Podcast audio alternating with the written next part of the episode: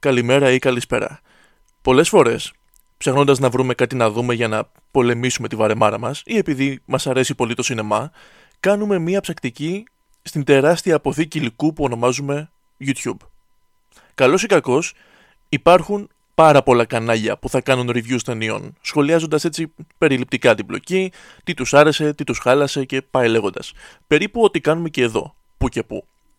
Η κλασική αντιπαράθεση που ξεκινάει από όλα αυτά είναι όταν βγαίνει ένας από τους reviewer και λέει «Εμένα η τάδε ταινία δεν μου άρεσε» και ο άλλος που την έχει δει ταινιοφρουρός από κάτω υπάρχει η κλασική περίπτωση να εκραγεί από ένα τέτοιο review και να αρχίσει τα δεν ξέρετε από ταινίες. Η ταινία αυτή μιλάει για την παραφύση λειτουργία του εγώ και πως ε, ε, οδηγούμαστε κοινωνικά στο άτομο και όλη μια μέρα θα καταλήξουμε σολυψιστές και διάφορα άλλα τέτοια. Με τεράστια προσοχή στο, στον στόμφο και στο πομπόδε των λέξεων. Ενώ μπορεί να αναφέρεται στο Sex and the City, ξέρω εγώ. Δεν υπάρχει τίποτα βαθύ με το Sex and the City. Τουλάχιστον για μένα.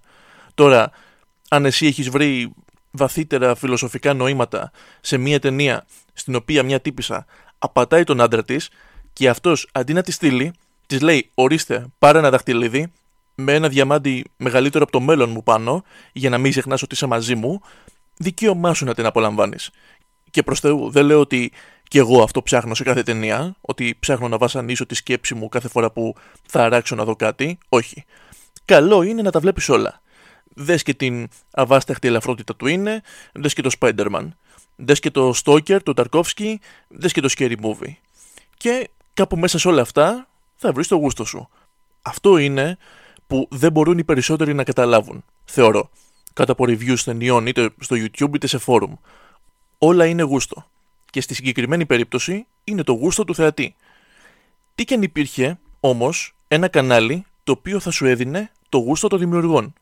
Δηλαδή, σκηνοθέτες ή σεναριογράφοι ή ηθοποιοί με μεγάλη ιστορία στον ανεξάρτητο και μη κινηματογράφο από κάθε άκρη του πλανήτη που έρχονται, μπαίνουν σε μια τεράστια ταινιοθήκη και διαλέγουν μερικές ταινίες που έχουν επηρεάσει τη δική τους πορεία στο σινεμά. Εμένα προσωπικά, από το να ψάχνω στα τυφλά, με ιντρίγκαρα αυτή η ιδέα όταν την πρωτοσυνάντησα. Όπως και πολλούς άλλους. Και έτσι ανακάλυψα το Criterion. Criterion, βλέπεις, παίξει καμιά χορηγία. Α πάμε λίγο πιο σαφώς. Ανακάλυψα τα βιντεάκια που έχουν αυτό που μόλις περιέγραψα. Γιατί κατά τα άλλα γνώριζα την ύπαρξη της Criterion και του τι κάνει. Τι κάνει λοιπόν. Η Criterion Collection είναι μια εταιρεία διανομής DVD και Blu-ray κλασικών ταινιών. Δηλαδή παίρνει τα δικαιώματα ορισμένων ταινιών από τις εκάστοτε εταιρείες, βελτιώνει τις ταινίες σε ποιότητα εικόνας, κάποιες φορές βάζει και επιπλέον στοιχεία και τις εκδίδει. Κάποιες μέχρι και σε 4K. Ωστόσο, το Criterion έχει προωθηθεί με τέτοιο τρόπο ώστε να είναι πολλά περισσότερα από μία συλλογή ταινιών. Σου δημιουργεί την αίσθηση ότι με το να μπαίνεις στο τριπάκι να αρχίσεις να συλλέγεις, ξαφνικά ανήκεις σε μια κλειστή σέκτα ταινιολάγνων που έχουν μπει στο κυνήγι για το Άγιο Δισκοπότηρο. Είτε αυτό σημαίνει να τα μαζέψουν όλα, είτε αυτό σημαίνει να βρουν μια ταινία που θα τους κάψει αρκετά. Είναι το όνομα. Είναι σαν trend. Σαν στοιχείο που έχει κάτι να πει για το άτομο που τα μαζεύει. Είναι μια χυψτεριά. Καλή χυψτεριά, ωστόσο. Όπως ήταν και η ξαφνική επαναφορά των βινιλίων και τώρα των κασετών. Σιγά σιγά κάποιοι θα αρχίσουν να ψάχνουν και τα CD. Και είναι από τις καλές χυψτεριέ γιατί μπορεί η πλειοψηφία να το κάνει για το φαίνεστε, αν μη τι άλλο, οι υπόλοιποι που θα διαφερθούν όντως θα ανακαλύψουν νέα μουσική, μουσική που ίσως να μην είχαν δώσει αρκετό χρόνο και προσοχή. Έτσι τώρα και με τα DVD. Και η Criterion, σαν η εταιρεία που τα επανέφερε και τα ξανά έκανε cool, παίρνει τον τίτλο του OG, ας πούμε, του original. Αυτό δεν σημαίνει όμως ότι πουλάει μόνο κουλτούρα και ύφος, πουλάει καλές ταινίες. Ταινίες που επηρέασαν. Α πούμε, μέσα στη συλλογή μπορεί κανείς να βρει τον βράχο, του Michael Bay. Από τις καλύτερες ταινίες δράσης. Είναι αυτό που λένε ψαγμενιά, ούτε καν. Η πολύ ωραία παράδοση που έχει αρχίσει να χτίζεται τα τελευταία χρόνια είναι ότι στο YouTube υπάρχει ένα κανάλι με το ίδιο όνομα, στο οποίο ανεβάζουν βιντεάκια με το concept που ανέφερα πριν λίγο. Δηλαδή έχουν κάνει μια ταινιοθήκη με δεν ξέρω και εγώ πόσα DVD μέσα, πόσες διαφορετικές ταινίες, classics από όλο τον κόσμο και καλούν ανθρώπους του σινεμά να διαλέξουν τις αγαπημένες τους. Και σε αυτά τα βιντεάκια συγκεντρωνόμαστε όσοι γνωρίζουμε την ύπαρξή τους και μας ενδιαφέρει το θέμα για να δούμε τις προτάσεις αυτών των ανθρώπων. Οπότε λέω κι εγώ να σχολιάσω μερικές από τις επιλογές τους, όσων έχω δει τουλάχιστον, και ταυτόχρονα ίσως να δεν λεαστείτε κι εσείς να δείτε καμία από αυτές τις ταινίες. Για κάποιους από τους δημιουργούς, δεν μας κάνει έκπληξη που επέλεξαν συγκεκριμένες ταινίες. Όπως ας πούμε τον Barry Jenkins, σκηνοθέτη του φανταστικού Moonlight, να επιλέγει το Lane. Το έχω ακούσει να μεταφράζεται και σαν το μίσος και σαν η έχθρα. Το νόημα το πιάνετε. Προσωπικά, είναι μία από τις αγαπημένες μου ταινίες όλων των εποχών. Η ταινία του Ματιέ Καζοβίτ. Μπορείς να δεις την επιρροή στον Barry Jenkins. Το Lane περιέχει μία από τις πρώτες εμφανίσεις του Vincent Κατσέλ, διηγείται την ιστορία σε μια φτωχή περιοχή του Παρισιού, μέσα από μια παρέα νεαρών με διαφορετικές καταγωγές, τις συγκρούσεις με την αστυνομία, αλλά και τις συγκρούσεις κάθε διαφορετικής κουλτούρας με τη γαλλική. Φανταστική ταινία, δείτε την τώρα, αύριο, όποτε μπορέσετε. Επίσης, δεν μου έκανε καμία απολύτως έκπληξη που ο Γκασπάρ Νοέ, Γάλλος σκηνοθέτης του Irreversible και του Climax και του Enter the Void και πάει λέγοντας, ο ακραίος τύπος της καρδιάς μας, που πάντα φροντίζει να μας δημιουργεί και από ένα τραύμα. Καλά, όχι τόσο ακραίος όσο άλλοι, αλλά ναι. Είχε διαλέξει το Σαλό ή 120 μέρες στα Σόδομα σαν μία από τις αγαπημένες του ταινίες με ένα πονηρό χαμογελάκι που εμένα μου ανησύχησε ακόμα περισσότερο. Και λέγοντας ότι την επιλέγει επειδή έχει ακούσει ότι έχει και bonus features μέσα.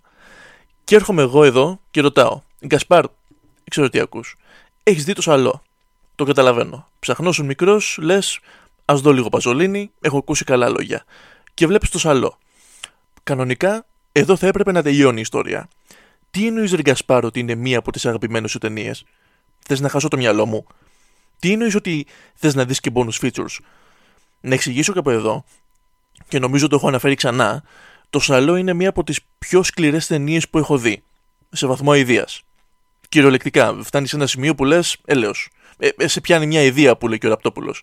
Μιλάμε για μια ταινία που απαγορεύτηκε σε κάμποσες χώρες, επειδή είχε μέσα πολύ σκληρό περιεχόμενο. Μιλάμε για μια ταινία που με δυσκολία τη βλέπεις ολόκληρη. Και αν τη δεις ολόκληρη, δεν γίνεται να μην κάνεις skip σε κάποια σημεία.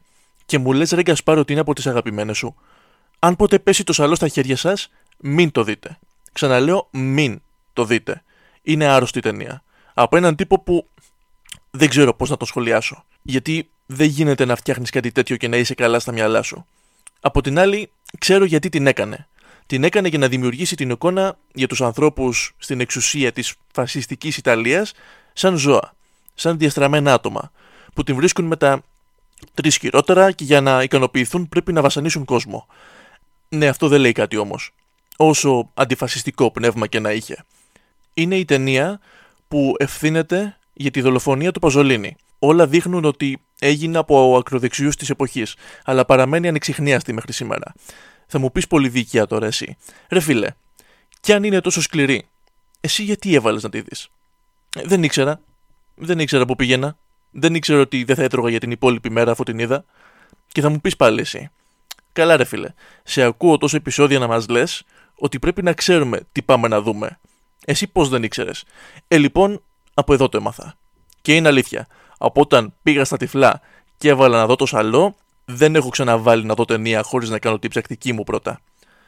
Γενικά, στην τουλάπα, όπως τη λένε, την ταινιοθήκη, παίζει πάρα πολύ Kubrick. Εντάξει, νομίζω τα λόγια είναι περιτά για έναν από τους καλύτερους σκηνοθέτες όλων των εποχών. Τώρα να κάτσω να μιλήσω για τον Kubrick, όχι. Σε ένα ξεχωριστό επεισόδιο μπορεί. Παίζει πολύ σαν επιλογή τον Dr. Strangelove, αντιπολεμική σάτυρα με τον εξαιρετικό και πολύ αδικημένο ηθοποιό Peter Sellers, με τον επίσης πολύ καλό George C. Scott, που το είχε και πολύ να παίζει στρατιωτικούς, είχε πάρει και Όσκαρ παίζοντας τον Πάτον, και τον Sterling Hayden, που κάνει τέλεια τον τρελάκι αξιωματικό.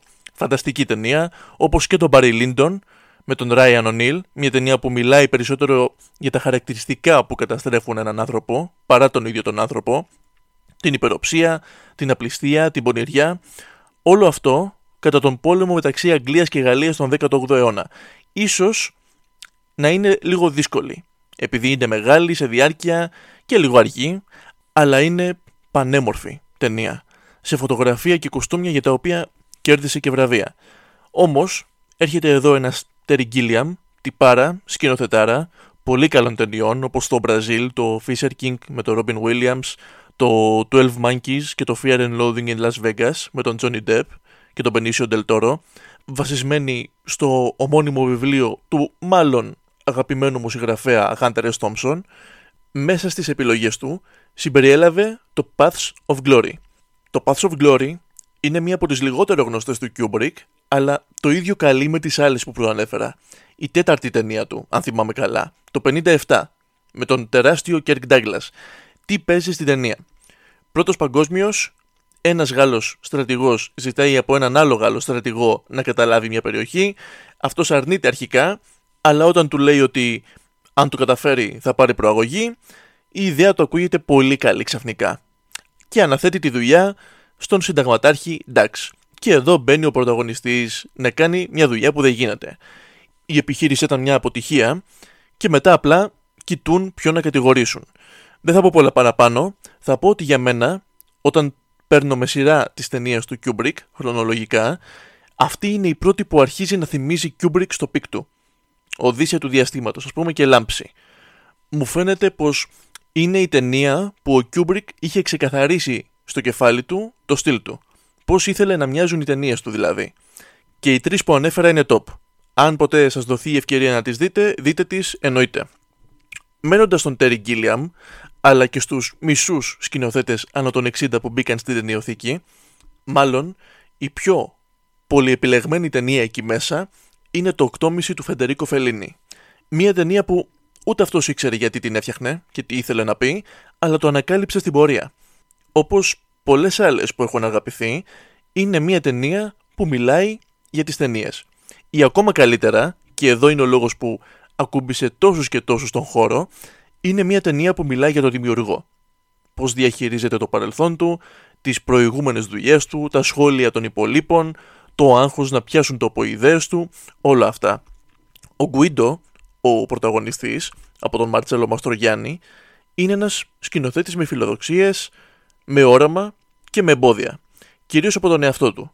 Βρίσκεται στη δημιουργία της νέας του ταινίας, αλλά ο ίδιος χάνεται με όσα ακούει από γύρω του και μέσα στο κεφάλι του. Πάνω κάτω είναι σαν να περιγράφω το Φελίνι, για τον οποίο αν διαβάσω κριτικές των πρώτων του δουλειών θα είναι σαν να αναφέρομαι σε κάποιον άλλον. Κάποιον όχι τόσο σημαντικό όσο ο Φελίνι. Και μιας και ο πρωταγωνιστής είναι βασισμένος στον ίδιο, νομίζω ότι στην τελική ολόκληρη η ταινία είναι βασισμένη στον ίδιο και όχι στον δημιουργό. Γιατί μέχρι το τέλος της ο Φελίνι ξέρει πολύ καλά τι ήθελε να πει με αυτή την ταινία. Τι πόνο ήθελε να εκφράσει. Και να σου πει ότι, ξέρεις τι, τελικά εφόσον η δημιουργία είναι δική μου, η δική μου γνώμη είναι αυτή που θα έπρεπε να μετράει για μένα. Θεωρείται μία από τις σημαντικότερες ταινίες όλων των εποχών, είναι σουρεάλ, οπότε μην τη δείτε με την ελπίδα ότι θα έχετε μία ήσυχη, ήρεμη προβολή, εκτός και αν οι ταινίες του Λίντ σας φαίνονται εύκολες και χαλαρές, τότε όλα καλά. Να πούμε ότι ο Φελίνη είναι η βασική υπηρωή του Λίντ, φαίνεται, και πολλών άλλων όσον αφορά το πώς να πλησιάσουν το έργο τους και να βγάλουν τα όσα έχουν στο μυαλό τους. Δεν ξέρω αν θα την πρότεινα σε κάποιον, είναι όμως άξια αναφοράς και έπρεπε να μιλήσουμε και για αυτήν, εφόσον όσοι περνάνε από το Criterion Closet έχουν έρωτα με αυτήν. Ο τελευταίος που μου κέντρισε την προσοχή ήταν ο Hideo Kojima, ο σχεδιαστής της σειράς του Metal Gear Solid, που αν και δεν είμαι ο πιο χωμένος άνθρωπος σε video games, γνωρίζω τα Metal Gear. Κατά μία έννοια, ο Kojima επέλεξε να εκπροσωπήσει τη χώρα του, δηλαδή έδωσε πολύ ιαπωνικό σινεμά. Πρώτο-πρώτο, επέλεξε Κουροσάβα και συνήθως όταν κάποιος ακούει Κουροσάβα, οι πρώτες ταινίες που θα του έρθουν είναι είτε το «Οι Επτά Σαμουράι» είτε το «Ρασόμον». Ο Kojima ωστόσο επιλέγει εκείνη την ταινία του που δεν αναφέρεται αρκετά και είναι αριστούργημα. Το High and Low. Ο Kojima λέει ότι ίσως να τον πούν ιερόσιλο, αλλά θεωρεί το High and Low την καλύτερη ταινία του Κοροσάβα. Εγώ θα πω τιμιότατη άποψη. Η άλλη ταινία που μου φάνηκε ιδιαίτερη επιλογή ήταν το Ονίμπαμπα του Σίντο, του οποίου η ιστορία, από ό,τι λέγεται, είναι από έναν ιαπωνικό θρύλο. Όταν το είχα δει, τη στιγμή που το είχα δει, μου φάνηκε εφιαλτικό.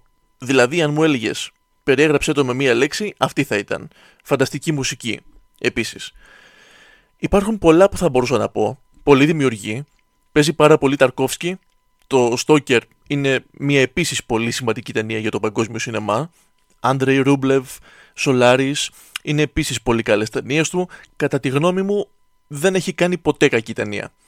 Παίζει πολύ David Lynch.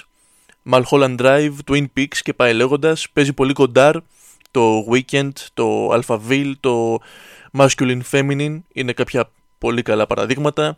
Κασαβέτης εδώ και εκεί. Μερικές αναφορές στο Ζήτα του Γαβρά, στον Τατί, στον Κισλόφσκι που εδώ στην Ελλάδα τον μάθαμε όλοι από τους δύο ξένους. Στον λίγο απομονωμένο γερμανικό κινηματογράφο Wim Wenders και Fassbinder, όχι Fassbender, ο ηθοποιός, Fassbinder. Από σκέτες ταινίες που θα μπορούσα να προτείνω εγώ πέρα από αυτές που ανέφερα ήδη είναι το Le Samurai με τον Alain Delon, το 400 Blows του Truffaut, το Being There, άλλη μια ταινία με φανταστικό Peter Sellers, μια ταινία που όπως είπε και ο Michael Shannon είναι αδύνατον να μην σου φτιάξει τη διάθεση, το Paris Texas του Wim Wenders που ανέφερα πριν, τα δύο Ρώμα, το ένα του Κουαρών και το άλλο του Φελίνη, καμία σχέση μεταξύ τους, αλλά πολύ ωραία και τα δύο, και πάρα πάρα πολλές επιλογές όλοι οι καλεσμένοι έχουν να πούν από κάτι που μπορεί να σε δελεάσει. Η Kate Blanchett και ο Todd Fields επέλεξαν λίγο από Bergman, λίγο από Fellini.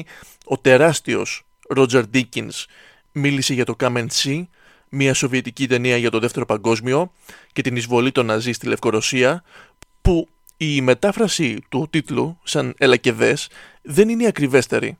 Δηλαδή ο ρωσικός τίτλος σημαίνει περισσότερο παρακολούθηση και κατάλαβε. Η ταινία περιέχει ένα από τα πιο σπαρακτικά και ανατριχιαστικά πρόσωπα που έχω δει. Τέλεια ερμηνεία από τον Αλεξέη Κραφτσένκο. Επίσης και αυτός διάλεξε λίγο Ταρκόφσκι, λίγο Μπέργκμαν. Ο Λάνθιμος είχε επιλέξει και αυτό στο Le Samurai, Five Easy Pieces, 12 ένορκοι, Pickpockets, πολύ καλές επιλογές. Η Mini Driver είχε επιλέξει το All About Eve, το Uncut Gems, η καλύτερη ερμηνεία του Adam Sandler, An Angel at My Table της Jane Campion, όλες πολύ ωραίες. Η σπουδαία Γαλλίδα ηθοποιός Ιζαμπέλ Ουπέρ διάλεξε τον Barry Lyndon που λέγαμε πριν. Πάρα πολλές επιλογές που συνήθως ξεφεύγουν. Οπότε αν ψάχνετε ένα άλλο σινεμά, πέρα από αυτό που έχετε συνηθίσει και αυτό που βρίσκουμε πιο εύκολα, μπορείτε να πάτε να δείτε τις επιλογές όλων αυτών. Και εννοείται ότι δεν δίνω καμία εγγύηση ότι θα σας αρέσει και εσάς ότι δείτε, αλλά ο πειραματισμός τις περισσότερες φορές είναι για καλό. Και αν δεν σας δω, καλό απόγευμα, καλό βράδυ και καλή νύχτα.